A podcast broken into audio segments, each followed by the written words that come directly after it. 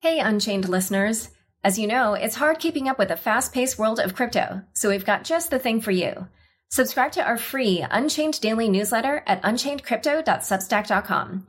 You'll get the latest crypto news and original articles from our reporters, as well as summaries of other happenings and bullet points, plus our meme of the day, all curated and written by our amazing team.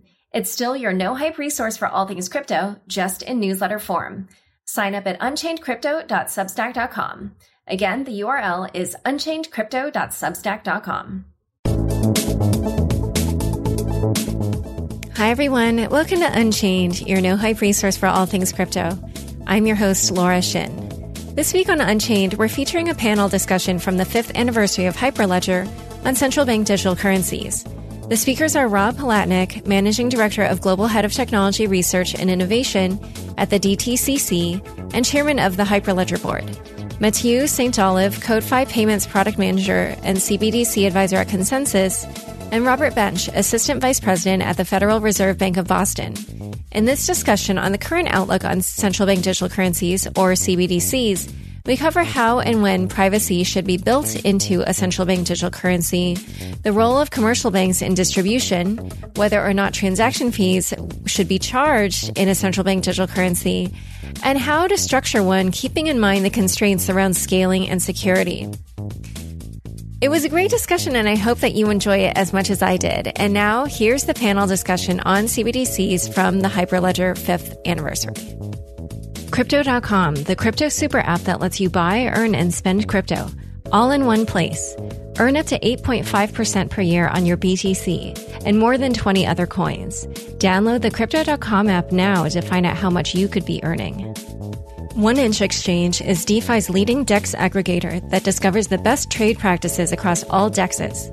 1inch was launched in May 2019 by two white hat hackers at ETH Global's ETH New York Hackathon. 1inch has reached almost $7 billion in overall volume in just over a year. Hi, everyone. Welcome to our panel. Um, so we have three great speakers for you. Uh, one is Bob Bench, who's the assistant vice president at the Federal Reserve Bank of Boston. We also have Rob Palatnik, managing director of global head of technology research and innovation at the DTCC, and who is also chairman of the Hyperledger board.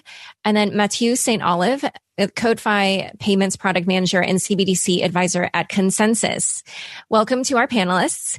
Why don't we start by having you each go around and stating what it is that you and your organization do and how it is that you're either working on central bank digital currencies or other blockchain related initiatives. Rob, why don't you start? Um, sure. Um, thank you very much, Laura, and thanks thanks to the panelists. Uh, and first, as as chairman of of the Hyperledger uh, board of governors, I would like to congratulate Hyperledger on on five years. Uh, I think the accomplishments just in helping uh, push software, push the ideas, push the concepts, and push the discussion, and bring together the community in sessions like this uh, has been um, phenomenal and and part of you know the, the great value that Hyperledger is bringing to to the world as we embark on this journey. Uh, so I'm I run um, research and innovation for DTCC. DTCC is Depository Trust and Clearing Corporation. Uh, we're a one of the premier uh, financial industry post trade infrastructures in the world uh, in the United States. We're the primary uh, mechanism for clearing and settlement of uh, equities, cash trades, uh, most of the non futures and non option markets all settle through DTCC. So we're not a payment organization. We're primarily uh, a clearing and settlement uh, and regulatory reporting and data organization, uh, but we move assets around. And having a new and consistent set of payment rails uh, would certainly benefit our client, our our industry. Great. Now over and- to Bob. And thank you for having me, Laura and Brian. Uh, so, uh, my name is Bob Bench. I'm an AVP at the Federal Reserve Bank of Boston. Um, mm, so, our, okay. what our team does is we association with the DCI at MIT, uh, we are working on a general purpose central bank digital currency research project. The main idea here, as opposed to Rob's organization, which handles the securities markets, uh, we are trying to understand what are the trade offs in trying to build a fiat alternative, uh, fiat alternative digital currency. Um, and we're starting at the core layer. Uh, we think that there are unique design requirements to central banks' fiat currencies. And uh, we think that that needs to be built, and, and we're going to try to build it um, for research purposes. What we think about is almost a Linux for central bank currencies. And so we are uh, in year one of this project. We plan on releasing open source software in summer 2021, along with a white paper. Uh, and we look forward to people from the community testing our product, playing with our product, much like uh, Hyperledger and Linux did uh, over their history. Uh, and we're, we're excited to uh, release this and get your feedback. That's interesting. Yeah, I'll have some questions about that. but before that, why don't we turn to Mathieu? Hi, uh, so Mathieu Saint-Olive. I'm leading ConsenSys work uh, on CBDC globally. So briefly, ConsenSys is a software company, a pioneer in blockchain. Uh, our founder and CEO, Joseph Lubin, co-created uh, Ethereum six years ago and then created ConsenSys to build a community around Ethereum. And we are really in between public blockchain uh, innovation and enterprise and strongly believe in, in this, the convergence of the two. And CBDC is a great example of this. Uh, we are really close to Hyperledger and really grateful to be part of this uh, community. We have contributed to Hyperledger with uh, Hyperledger Besu, which is uh, an Ethereum client, uh, open source Ethereum client, which we submitted uh, almost two years ago. And we strongly believe that Hyperledger brings a lot of value by having this, by being this greenhouse with 15 projects, which allows for collaboration, creation of standards, and, and, all of this is really critical for, for enterprise adoption. And then more specifically uh, on CBDC, so we are really committed to support central banks on CBDC. Uh, we are working with six different central banks on CBDC pilots, uh, wholesale, retail, and cross-border uh, pilots yeah, right now we believe that uh, central banks do not yet plan to go live with CBDC. They need, they are cautious by nature. And so they need experimentation. They need to understand, as you said, Bob, what are the trade-offs, what are the capabilities, and how to implement it very concretely.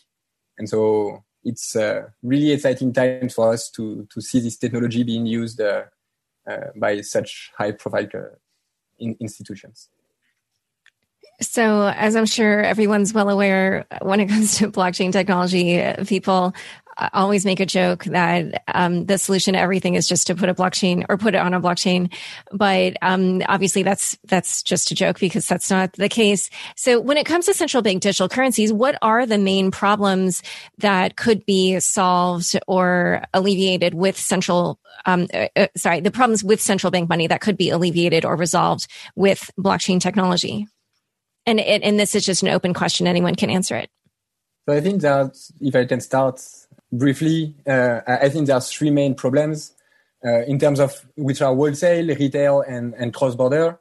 So wholesale, uh, there are already existing RTGS systems uh, and uh, interbank settlement which work pretty well, but uh, there are delays and costs associated to this. And more importantly, there is lack of programmability and programmability do not solve the problem, but provide additional value. For cross-border payments, obviously, we are still relying on our correspondent banking infrastructure that is uh, completely outdated, very slow, very costly. And here, many people believe uh, that CBDC can, can significantly facilitate cross-border payments.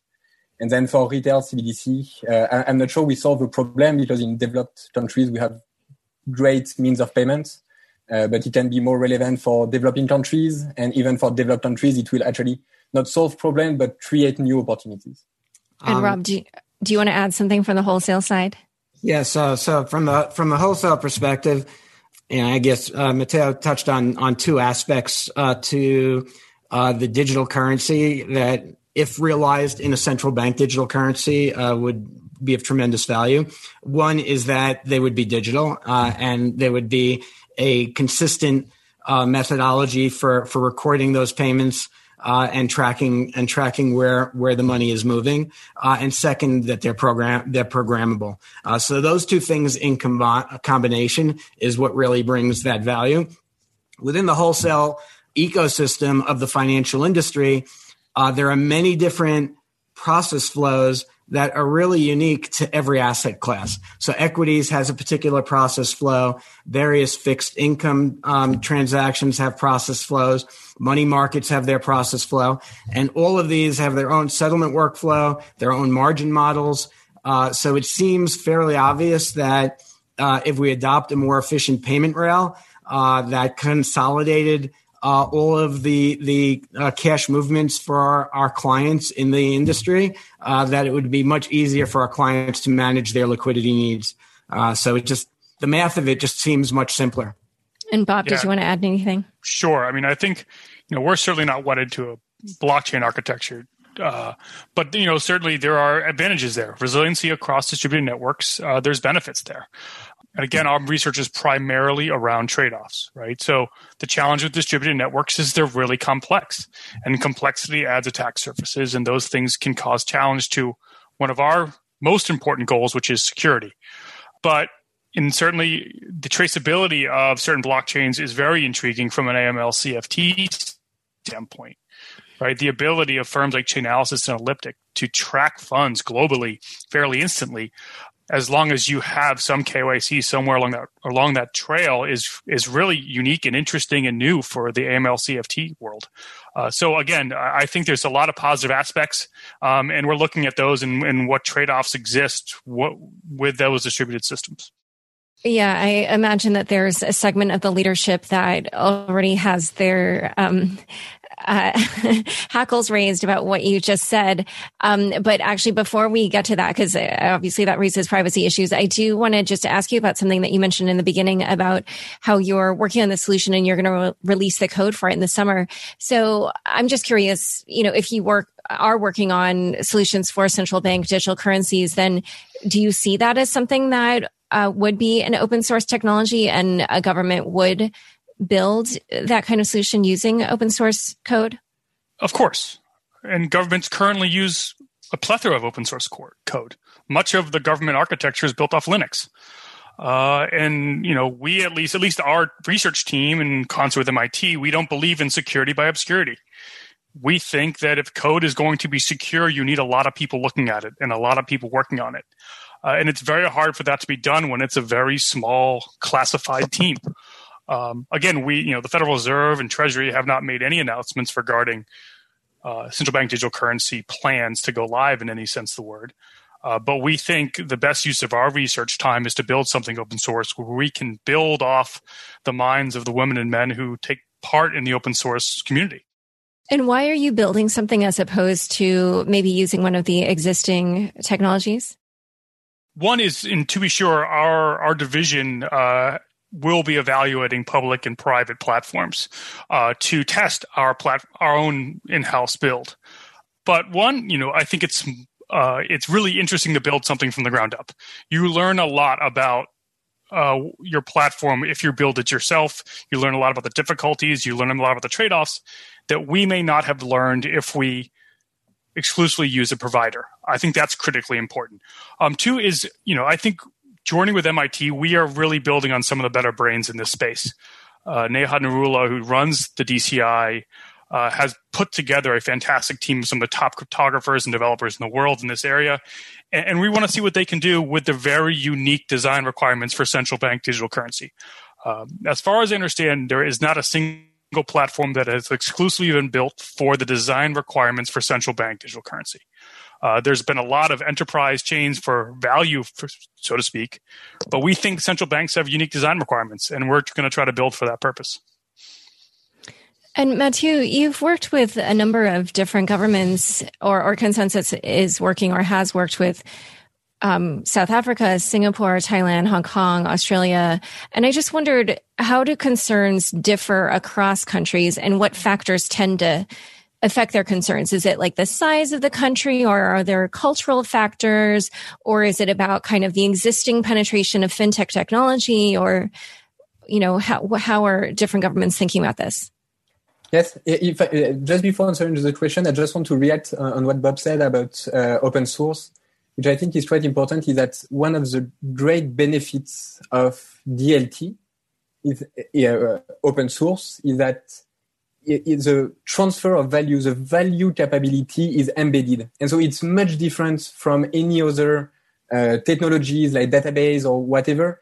Here you have the, the, the protocol itself allows transfer of value uh, which uh, and then on top of this open source software, people will build uh, additional proprietary uh, applications and, and, make a business out of it. And this we see this as the opportunity also to, to foster digital innovation. And the Bank of England has forecasted a boost of GDP of three percent with, with the general purpose CBDC, which I think is quite exciting. Then when it comes to in, in our discussion with central banks, there are several things. So, so first of all, this technology is new to them. So first, the, the first thing they need is to basically get their hands dirty and start to understand exactly what uh, what are the capabilities, what are the trade-offs, uh, and, and, how they can implement it. When we look at the at the technology layers, they have some concerns about how we can manage privacy, how we can manage uh, transaction throughput, so how many transactions per second you can manage, and how will it be interoperable with other systems, uh, whether it is legacy uh, systems or new DLT platforms that might be built with the same protocol or with different protocols. So they have this this need of understanding the technology, but what as as we see the market uh, becoming more and more mature, central banks are also more focused on what the use case is, what the application, and here collaboration between the public, so the central banks and the private sector is absolutely key because they need to understand not only how the individuals will use the CBDC, but how the enterprises, how the, the, the private sector will, will be able to use it, how it will solve their, their, their pain points, and how it will allow them new opportunities. And so there's obviously a lot of collaboration, uh, very useful with the financial institution uh, uh, for the wholesale layer, but also uh, for the the, I mean, any merchants, uh, who, every merchants need a means of payment. And so understanding how they can manage their subscriptions, their invoices in a smarter way, in a better way, uh, is very uh, important for the central bank to understand to properly design it. And Rob, um, uh, why don't you maybe give more insight to what Mathieu just said and tell us how the DTCC currently works with central banks and maybe mention some of the pain points that he discussed as well as new opportunities that you see could come with a, a CBDC. Sure. Um, and, you know, I, I guess the way you know we look at the entire uh, ecosystem in the financial industry and and in the financial markets uh, across across the globe basically uh, is is that they're they're helping people manage their uh, their retirement accounts uh, their pension funds. You know the, the, the financial industry serves a purpose that that benefits to benef- that benefits everyone. Uh, so being able to move assets and move value in exchange for those assets with a complete confidence in the integrity of the markets and in the integrity of your that your asset is accounted for or your money is accounted for is critical. Uh, and DTCC's primary focus has long been on that resiliency, on the safety and soundness of markets, and that when you make a trade of an of a security, you buy a stock, uh, you sell a stock, you sell a money market instrument, that when you do that transaction, you get your money or you you get your stock. And it is unquestioned uh, that that accounting exists, uh, is reliable, has integrity, is verifiable. Uh, so the markets that exist today have instrumented that and built that uh, through decades of incremental advancement, incremental advancement in the technology, uh, in market market practices, in regulation, in oversight. Uh, the Federal Reserve Bank in the United States and central banks around the world have been critical components of making sure that those markets have that safety and soundness uh, that they can scale when scale and performance is necessary. That in in the um, face of market volatility and disruptions, that they're resilient and and that everyone always can be confident that those markets work. So when we start looking at so all of that is kind of table stakes. That's the foundation. You know, when something goes wrong at two in the morning today, everyone knows exactly what happened. That's the point in time where we're processing variable annuities or, or, you know, there's something in the process that already is going on there that we've been working on for decades. It's been instrumented. It comes up on your alert screen. Uh, you know exactly how to respond.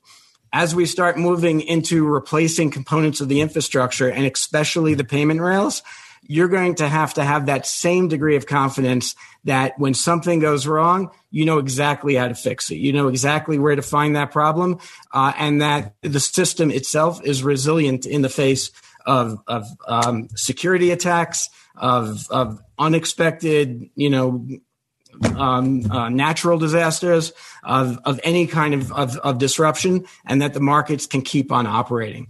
So our focus in the wholesale markets has long been making sure that train works and that all of it works without problem, without fail, and that we can test failure scenarios, that we can try things out. Payments is a critical part of how DTCC processes. Uh, the equity markets have a cycle. Trading occurs on exchanges. Today's cycle is at the end of the day. Uh, all day long, those trades are submitted uh, into a organization, central securities, clearing corporations, and depositories. Uh, then at the end of the day, traditionally, we have various netting cycles. Some activity settles on a two day basis. And everyone knows that in two days, all of your settlements net down and you have to settle you either have to send a security or receive a security, and then you have to either send a payment or receive a payment, and that all nets. So 200 million uh, trades net down to 1 million payments. Uh, so in this world with central bank digital currency, making sure that that payment is as reliable and as durable and has integrity. It's non-refutable. It can't be duplicated.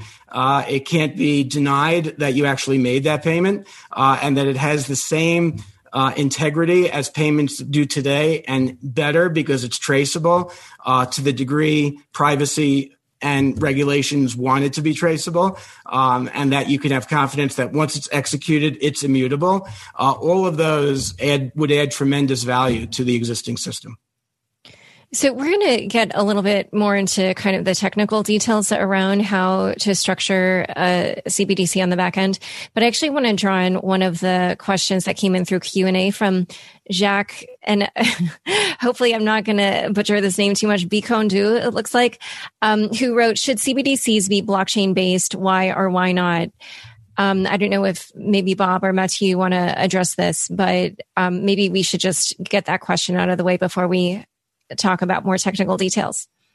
Uh, again, I, I, think one thing that we try to reiterate is in our research, we find that while I think there is a great value to interoperability amongst CBDCs to solve some of the cross border issues, every country needs to decide for themselves the design requirements, right? Like any good product manager, you're focusing on your customer. And the customers of Sweden may be very different than the customers uh, in the, for the Eastern Caribbean Central Bank. And so you need to solve the problems that your customer is bringing to you. And so there might be economies that the blockchain may help out, and there might be ones where a centralized database uh, is a lot more appropriate. And I think that's something that needs to be discussed. Is you, every central bank needs to solve the problems of their customers, like every software company needs to solve the problems of their customers. So it's you know again, like we've discussed earlier, there's upsides, um, but you need to understand your customer first. Yeah, and to emphasize on this, uh, so we also believe that some CBDC will be built with uh, DLT and particularly Ethereum or and uh, or Hyperledger Besu, and others won't. But and and we also strongly believe that there is no one size fits all solution. It's just impossible. Each country, each jurisdiction have their specific uh, um, requirements, whether it's in terms of uh, number uh, number of people in the country or uh, the attachment to privacy. And, and, so each approach is will be quite different. But we believe that at the core, the core layer, which is brought with uh, DLT, which prevent all double spending, which is really the, the, core of the technology to prevent double spending without a central party to maintain a central ledger is absolutely key. So this is one of the key benefits. The second one is programmability. So when we imagine programmability, it's already possible somehow with centralized systems. where one one centralized party will say, okay, if you do this action, I will um, do this output. What is again quite exciting is that with DLT you can create those smart contracts which can execute themselves to um, uh, depending on an input they provide an output, and all of this without any central party and with a significant trust because anyone can look at it, verify that it does what it say it does, and, and that's really bring, bring, a lot of value. And then the, the, what's even more exciting is the next step is when we start to have an ecosystem, uh, such an open ecosystem, which is very different from our walled garden systems we have today. When we have this open ecosystem, we have composability, which means that products built by one company can leverage the product built by the others. And, it goes really much further than the uh, open API or open banking API system where people can connect through APIs. Because here it's native in the protocol. And that's what we have seen uh, recently or the, over the last year with the emergence of decentralized finance, where a lot of protocols build on top of stable coins and then there are aggregators and, and we create this ecosystem that can just benefit from each other's innovation uh, and, and, really allows us to, to create uh, new application and new services for the end users. Dreaming of a better sleep? Tossing and turning is not your destiny. And Olly is here to help. Olly invites you to sink into sweet, sweet slumber to improve your mental and physical health and overall wellness. More than just melatonin, Olly's ingredients help you unwind your mind for a delightfully dreamy drift off. Sleep is on the way at Olly.com. That's O L L Y.com. This episode is brought to you by JLL. Get an insider view into the world of commercial real estate with JLL's podcast, Trends and Insights The Future of Commercial Real Estate. Whether you're curious about making cities more sustainable, the evolution of office space, or AI opportunities, this podcast will help keep you a step ahead. Tune in for candid conversations with business leaders about the biggest trends impacting how we live, work, and play. Subscribe to Trends and Insights now at jll.com slash podcast. 1inch is a decentralized exchange aggregator that sources liquidity from the top dexes and liquidity sources to save users money and time on swaps. 1inch is capable of finding the best possible trading paths and splitting them among multiple market depths. Recently, the 1inch team unveiled 1inch version 2. The main highlights of V2 are Pathfinder, an API that contains a new discovery and routing algorithm, and a new intuitive user friendly UI. The V2 improvements ensure the best rates on swaps while dramatically cutting response time. Crypto.com, the crypto super app that lets you buy, earn, and spend crypto all in one place. Earn up to 8.5% per year on your BTC. Download the Crypto.com app now to see the interest rates you could be earning on BTC and more than 20 other coins. Once in the app, you can apply for the Crypto.com Metal Card, which pays you up to 8% cash back instantly. Reserve yours now in the crypto.com app. So I actually want to ask this is a structure question, um, and this kind of goes to what is perhaps, at least to my mind, an inherent um, tension in the technology. As Matthew was saying, um, for a distributed ledger system to work well, it needs to be distributed. And obviously central bank digital currencies has the word central in it. And normally that does come from, you know, what we think of as a centralized institution. So for a central bank digital currency, what is the backend structure in terms of like who's running nodes? Is it all like a permission chain? How do you spread that out to make it secure? And yet also, I'm sure, um, you know, the more spread out, as we all know, the kind of greater limitations on scaling, at least as far as I understand. So how are you guys thinking about how to structure given those constraints? So that's something we think about a lot. You know, certainly, I don't necessarily. Think, a lot of times we think about whether or not there's a malicious actor intent, right? And that's, I think, a lot of what Bitcoin and ether were based upon was the assumption of a malicious actor um, and the removal of a trusted party. Um, but certainly, there's a lot of gains to be had from resiliency standpoint, uh, having a distributed system, and that's kind of where we look at the upside for distribution in our initial research. But again, and again, we are exclusively focusing on the retail use case. Uh, if you're going to have throughput that's comparable to existing retail payment methods, you're going to have impact there. And so understanding how you can maximize resiliency, but also throughput and settlement finality for the retail use case is one of the most critical trade offs. Uh, and so, again, we think less about centralization and more about malicious actor intent uh, when we look about you know centralized versus distributed systems. But can you, but can you also answer what I was asking about in terms of like who would be running nodes and, and how do you resolve that issue? Because uh, is it, is it just a permission chain or would there be any way to kind of open it up to other people? Or is that, you know, one of the potential attack vectors for uh, like uh, some kind of, um, yeah, unfriendly actor on the network? So that's something we're still looking into. I don't think we've gone that far in our research. We, you know, we're still working on our core level code base. So that's something that we're currently mapping out, but I don't have a good answer for you on that yet. And Matthew, is this something that you guys have thought about?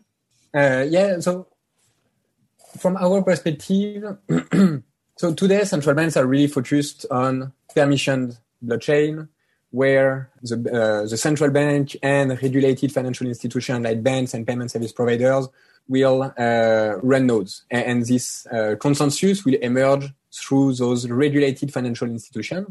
And the fact that the central bank is, as you say, central, but the fact is there's the only entity allowed to issue the CBDC. And that's fine. And, and that's again one of the benefits of the technology is that you can program into the protocol itself each roles and responsibilities of different stakeholders.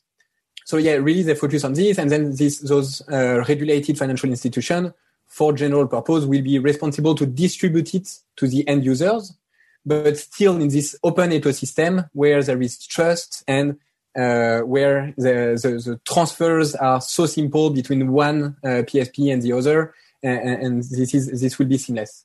But we also believe that, uh, and I'll finish with this. So, sorry, Rob, uh, is, is, that we also we still believe that um, central banks will in a couple of years be actually quite open to public blockchains. We always do this comparison with uh, internet. People initially, when they see a new technology, they do not understand it. They see the problems, and, and indeed there are some limitations at the beginning, and, and, they do not trust this technology. But as it is being implemented, as it is being used initially as a niche, and then by more and more companies, and we already see large banks, large financial institutions using public blockchain, we, st- we do believe that some CBDCs will be either directly issued on, on, on public blockchains or at least that there will be some bridges between the, the permission network built by the central banks and the public blockchain in which other companies are building their own applications. I'd like to add a little, just, just I guess from a hyperledger perspective, and and in, you know, I've been around the industry over forty years, and and the pace of technology and the way technology moves uh, is not in a straight line. Uh, and and everyone kind of wants the answer immediately when an idea came out, but it's like finding a piece of metal and imagining an iPhone. I mean, it just the gap between those two is a whole lot of development exercises. So I think you know the, it's it's a tribute to uh, the ConsenSys uh, Matteo and his company and and and Joe Lubin, who's a a colleague of mine on the on the board of Hyperledger, uh, that that the Ethereum uh, community started out as very public focused and and public chain. Uh, but with Besu and their contributions to the community, uh, they've made this tremendous investment in in private enterprise models as well. Uh, it's a tribute to to uh, Bob Bob Bench and Neha and the work they're doing on uh, evaluating new security models because security and threat vectors are are ever present and ever increasing. Uh, and the the role of Hyperledger with its greenhouse and its many projects is to bring together lots of different dimensions. It's not the game isn't over. It's like you know when the book on computers was written 50 years ago and saying, all right, that's going to be the model and it will have vacuum tubes and you flip these switches. Where the book, first book on relational databases was written and and then that was that was the end of it it's a progression and we're all learning from each other uh, the fact that we have these conversations uh, and DTCC apparently is the only one on on this panel that is not writing its own blockchain uh, software. Uh, but we're investing through our, our, we have a couple of of prototype projects, uh, Project Ion, uh, that's doing clearing and settlement on DLT as a fully functional prototype. Uh, and we have this Project Whitney, which is a a private markets uh, securities issuance, and we've been able to write those on multiple blockchains, both public uh, and private, to understand them, to see just the way Bob was explaining, to see what their scale dimensions are, what it means to put out different nodes, uh, what it means from a resiliency perspective, and we're all sharing and we're all learning from each other. So it's a progression. And something else that I was curious about before we dive into what I think is probably going to be a somewhat meaty topic, which is the privacy issues that came up earlier. I was just wondering, uh, you know, for normal public blockchains, transactions are typically paid for with a fee. Would that also be part of a central bank digital currency blockchain?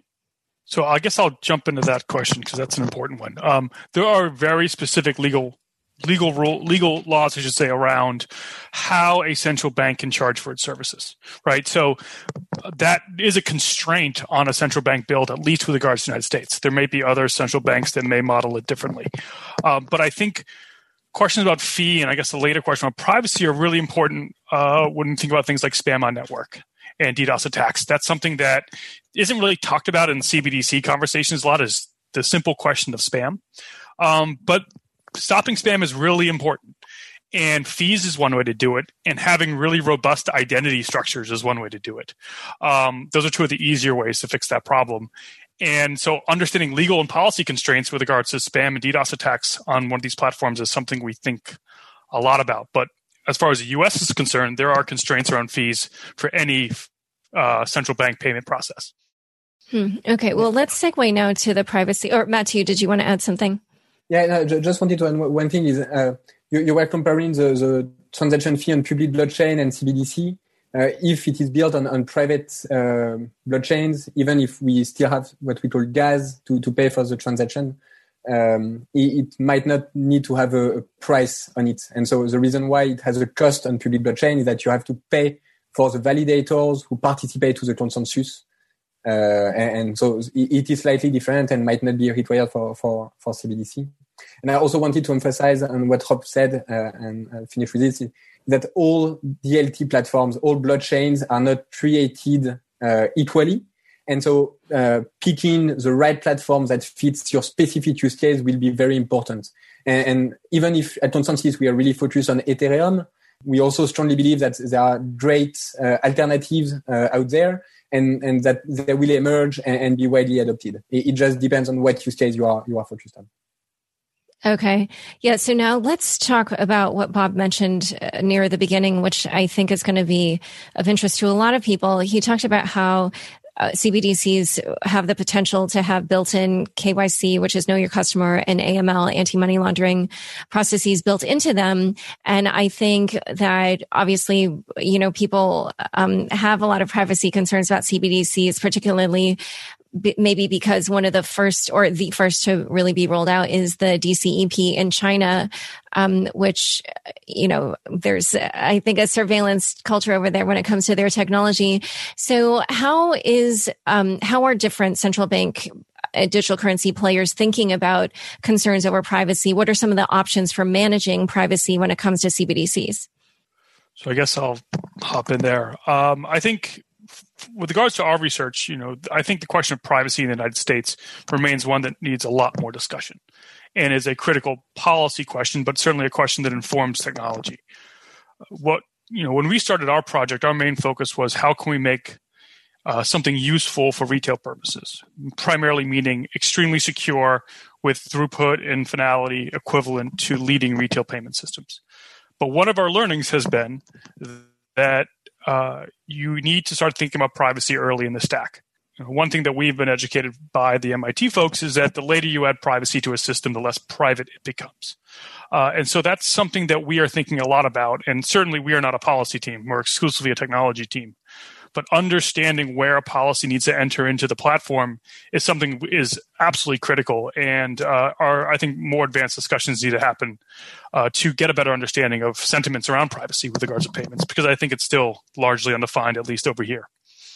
Well, one thing that I was wondering about is, you know, Zcash and Monero have their uh, viewing keys or, um, you know, ways to take a shielded transaction and have, you know, and uh, I guess, proves you know certain aspects of that data to specific people.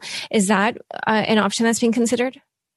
we're not like going directly into say, say Zcash or Monero. We have cryptographers that have worked on both platforms deeply that understand those methods very, very, very well. Uh, but that's not like we're not modeling any of our systems to date off of Zcash or Monero or any platform that like that. You know, without question, the state will have to perform its financial intelligence functions. Uh, I think any institution, whether it's us, whether it's DTCC, any large banking entity, those rules are not going away, barring a change in legislation. So we need to understand all of our customers' needs. So that being the users of the dollar and the members in the Treasury Department that have jobs to do to stop financial crime. So that's a balance that has to be done. Um, the key thing for our platform is understanding where do we put that privacy, uh, because I think regardless of how the privacy works, uh, we need to make sure that if data is collected, only the data should be seen by the people responsible for seeing the data and no one else. And I think that's the hardest thing is once you collect data, it's on you to secure it. And so that's the most important thing for us is making sure whatever we're required to collect is absolutely secure. I think uh, I agree. Privacy, there's a lot to be discussed uh, still and, and I think technology is not the bottleneck. Uh, the, the, what's more important is uh, the decision of the central bank of how they want to design it. But when we look at the wholesale layer, so between the central bank and the financial institution, I think it is commonly agreed that the, the banks do not want other banks in the network to see their transactions, the value, the, the quantity of activity. So this has to be made, made private to the other banks.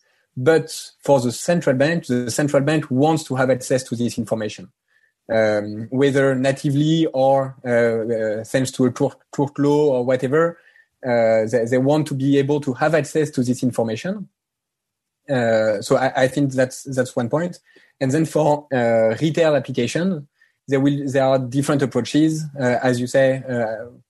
as, as as far as I know, in China it will be quite open. So even if the uh, identity of the users are not directly visible on the CBDC platform and the CBDC ledger.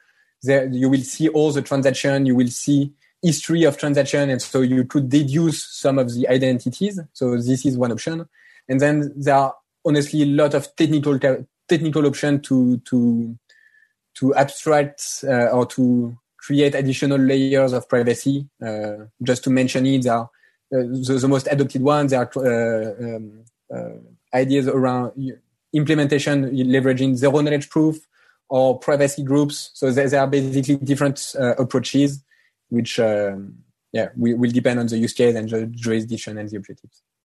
And so now let's talk about adoption because um, there, you know, just with the current system, uh, this will be quite a shift if something comes to pass with CBDCs. So in general, how are a lot of CBDCs, uh, uh, sorry, lot, how are a lot of central banks thinking about how to get CBDCs adopted in terms of, you know, whether or not they'll use commercial banks the way that they're used now or whether they'll have their own retail accounts or, uh, you know, just what are they thinking? Or is it just too early to even ask this question? Yeah, sure. I'll, I'll start. That, that's a uh, starting with the banking intermediation. That's a critical question, right? There's really, really important policy implications to changing the current intermediary model. Uh, some some countries, such as China, have are going with a two tier model. Uh, there are certainly advocates for two, continuing the two tier model here in the United States. Uh, that's something that uh, has, like we said, trade offs. There's costs and benefits to that certainly uh, a direct model to a central bank requires a material operational uptick by the central bank's activities. Uh, doing retail compliance, retail servicing is hard. It's a lot of work. It's very different than wholesale. Uh, and I think that's something central banks would be fairly new to most central banks. I think there's a world. Some central banks are looking at payment service providers, uh, and technology. The technology community has gotten very good at directly handling retail customers. That's something that we need to learn from as a central bank of how they do it and and what makes them so good at it. Uh, but again, I think that's something that is what we call phase two question. We don't think the core code base really changes much if you go through a two tier model or a direct model or a payment service provider model. Uh, but I think what's critical is institutions like the Federal Reserve understand the impacts of any change to the model, right? So what does that mean for small and community banks if their deposit base erodes to some extent because of CBDCs? That's something really important for, say, community banks and the communities they serve. So um, again, that's something we're looking at closely because we need to understand those trade offs. But just out of curiosity, so I understand the discussions may not have gone too far in this, but um, if central banks were to deal more directly with retail customers, does that kind of enable them to do things that they can't currently do with uh, the model using commercial banks at the moment? Uh, like, you know, are there sort of like pros to switching things up? I think there there certainly could be right? I, I, think there's so the FDIC does a really great research every year on the unbanked and the underbanked. That is something that is a really thorny question and has been really hard to fix. What we do know from the FDIC study is that certain people are unbanked because they choose not to enter into relationships with banks. Um, an open question is would they enter a direct relationship with a central bank? Maybe, maybe not. We don't know that answer. But that is something that is seen, at least by some researchers, as a positive. Is are there the are there certain unbanked persons who would rather work directly with the government? Um, that might be true, and so that's those are the kind of things we look at. Certainly, there are been advocates that if they had direct accounts. So again, another issue where government benefits could be more quickly received. Uh, but a lot of research has to happen, and a lot of trade-off research has to happen because there's a lot of stakeholders. I mean, uh, you know, you look at how many Rob, I'm sure with DTCC, the amount of stakeholders you have in your environment is enormous, and getting all those people to the table to agree on a new model is extremely hard. And so you really have to understand all the issues to, when you bring all those people to the table because it's it's a dramatic change. Yeah, I mean, I think one of the, one of the the general first laws that that we all adhere to is do no harm. Um, so I think there's a lot of different ways of looking at the um, the alternatives that technology can bring, uh, but there are there are definitely some capabilities like uh, the comments we've all made about resiliency and and security uh, that have been quite durable over over many decades, and we don't want to lose a lot of those those values. Uh, I am uh, part or an advisor to the Digital Dollar Project, and that does is advocating for a two tier uh, system, a a uh, wholesale system uh, that involves um, interactions between the central banks and and the the banking tier, and a, a second tier that's that's retail oriented. Um, I think there are a lot of different models, and and I'm I'm sure a lot of the work that uh, Bob is doing with MIT uh, and some of the other academic institutions that we're all we're all speaking with and, and that are part of Hyperledger as well uh, are going to contribute in a in a great way over the next few years to advancing thought leadership on this. Well, Rob, I actually wanted to ask you a question about what you said about how, um, you know, you're not trying to um, do too much damage with whatever changes you make or do no harm. But, uh, you know, this technology obviously could um, bring a lot of benefits if it were to um, to do more than simply just uh, keep the existing processes in place. So, um, in that regard, like, how do you kind of work with the different stakeholders to talk about what different benefits you could get if you were to embrace more disruption? I completely agree with you. Let me, so let me just make make that clear. And I think most of us uh, that are in uh, uh, certainly in this in this conversation, but in this ecosystem, and that are trying to push the technology, um, uh, agree with that idea as well. I just I think we've got this tool and we're a little bit afraid of the power of this tool. It's like a lightsaber in the hand of a three year old. Um, and and there, there there's a bit of you know to some of the questions that are on the Q and A uh, and the earlier question before. Do we need uh, DLT distributed ledger to answer central bank digital currency or even uh, adva- uh, increasing or improving the efficiency of, of equity settlement or, or any asset settlement. Uh, the fact that the entire world is, is basically spending a tremendous amount of energy on reconciliation of information constantly that everyone on this call has a different view of what a ledger is of, of how much money or how many assets they have on the ledger and then we have to go through a variety of different protocols to, to reconcile what we all should know as a central truth uh, is something this technology can answer. Uh, does it need to answer it in a broad public, either proof of work, proof of stake model? Uh, is is it able to trust certain entities like federal banks, like governments, um, uh, like certain institutions that were created specifically for trust? How do you trust them in the you know event of of security uh, uh, and malware onslaughts and and various actors uh, looking to subvert that? Uh, these are all questions that need to be answered. But the basic premise that this technology can enable much more efficient interactions, much more efficient tracking of of sources of truth.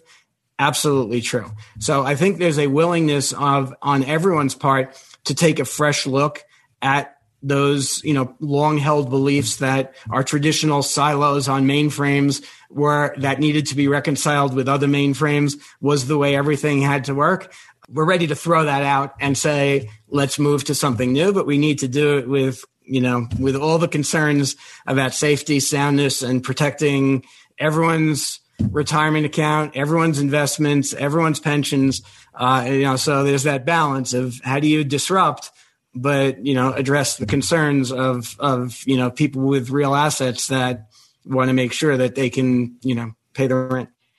And um, I actually want to call another question by Jacques Picontu, uh, which is should CBDCs coexist with stablecoins or replace them?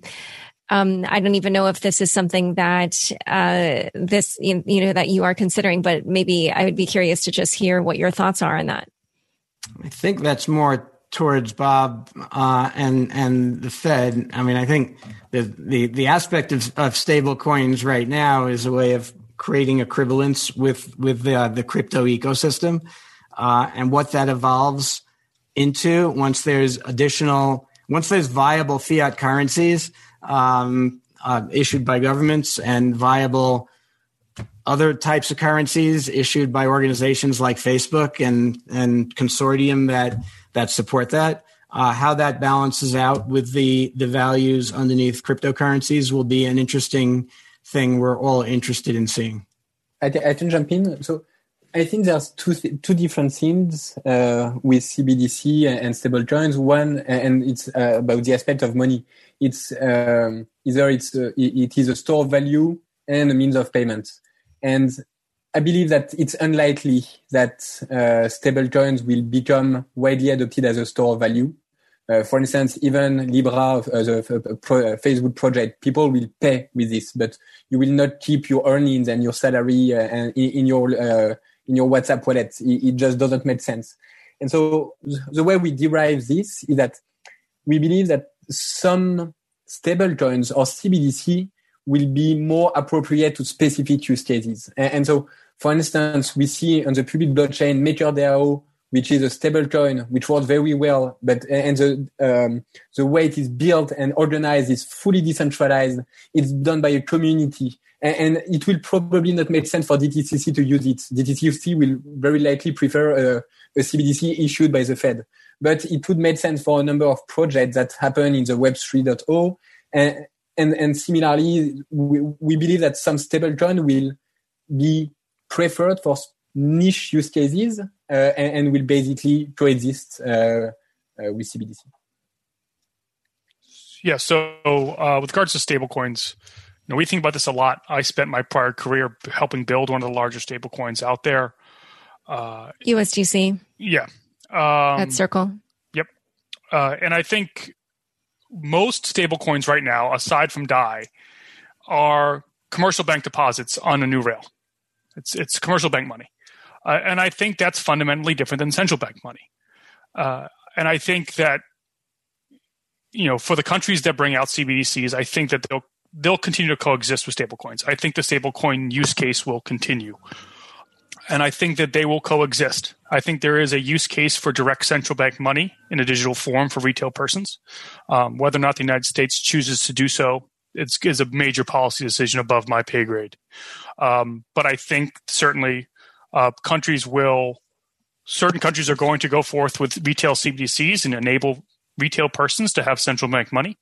Um, but I think stablecoins will continue to exist uh, with through the commercial banking system, moving commercial bank money on new payment rails, uh, and, are, and, are, going to achieve significant um, innovation through that way. Um, certainly, there's brilliant women and men working on the problems that can be solved with commercial bank money on these rails, and certainly our team looks to learn from them. But I think there are fundamental fundamentally different use cases for commercial bank money on these rails and central bank money on these rails. All right, so we're going to have to wrap up, but uh, before we go, why don't you all each say um, kind of what you expect going forward in terms of the next steps on this journey, or you know what questions you're looking to resolve as um, these different efforts continue. Um, I'll I'll start. Um, so we're we're actually building uh, a fully functional prototype. Um, we call Project Ion, working with the our financial industry clients uh, to simulate uh, clearing and settlement uh, on a distributed ledger uh, in a accelerated settlement type model where you can optionally say i want to settle this trade immediately i want to settle this trade in a hourly net um, um, i want to settle this trade in two days so some something that combines um, the, the, the current ecosystem and a digital uh, asset ecosystem uh, we're expecting to implement a cash token as part of implement of part of that uh, prototype build. Uh, but we've been talking to the Digital Dollar Project about making this an eligible pilot uh, for central bank digital currency in the wholesale markets. Uh, so we expect to be active working with um, uh, our our industry, certainly working with with uh, the Fed, our our payment rail, uh, on on different models, and if we can help uh, advance the thought process on you know how this could work in the wholesale markets. Uh, we're we're we're all in. On my side, I think uh, we are kind of at a turning point where, in in the last couple of years, central banks have been testing the technology to understand whether or not it's technically possible to create a CBDC. And and I think when you look at all the reports, all uh, um, conclude that it is possible there are some um, things where the technology has to be pushed further, but basically it's possible. But now what's really exciting is central bank will start to work with the private sector to uh, identify clear use cases, clear needs of how this CBDC can be really used and adopted. And, uh, and that will make things quite interesting. I think over the next couple years, you're going to have a lot deeper understanding of the use cases here. Uh, I, I, think the technology certainly makes this possible. Uh, it's transaction throughput really isn't an issue, um, but understanding why people want this and, and, convincing them, and particularly the wholesale, the world that Rob and Matthew have been dealing with recently. Um, I think that's really compelling because uh, you don't have the thorny issue of privacy and identity, and I think there could be compelling, compelling developments in that front if you get the right stakeholders in the room. Um, but I think you know policymakers are going to start catching up with technologists in this area. And I think that's going to be really, really helpful. Folks like the Digital Dollar Project, um, ConsenSys, Hyperledger, educating policymakers and getting them up to speed is really going to enable this technology to be better and understand how we can use it to help all the all the economies who want to approach this in a thoughtful way. I think is going to be very interesting. Great. Well, this has been a fascinating discussion. Thank you all so much for participating. And thank you to Hyperledger for hosting. And um, yeah, we'll we'll have to resume this conversation at some point in the future. Looking forward to it. Thank you, Laura. Thank you. Uh, Thank you very much, Mom. Thanks, Brian. Thank you, everybody. Bye. Thanks so much for joining us today. To learn more about CBDCs, Rob, Mathieu, and Bob, check out the show notes for this episode. Don't forget, you can now watch video recordings of the shows on the Unchained YouTube channel. Go to youtube.com slash C slash Unchained podcast and subscribe today. Unchained is produced by me, Laura Shin, with help from Anthony Yoon, Daniel Nuss, Bossi Baker, Josh Durham, and the team at CLK Transcription. Thanks for listening.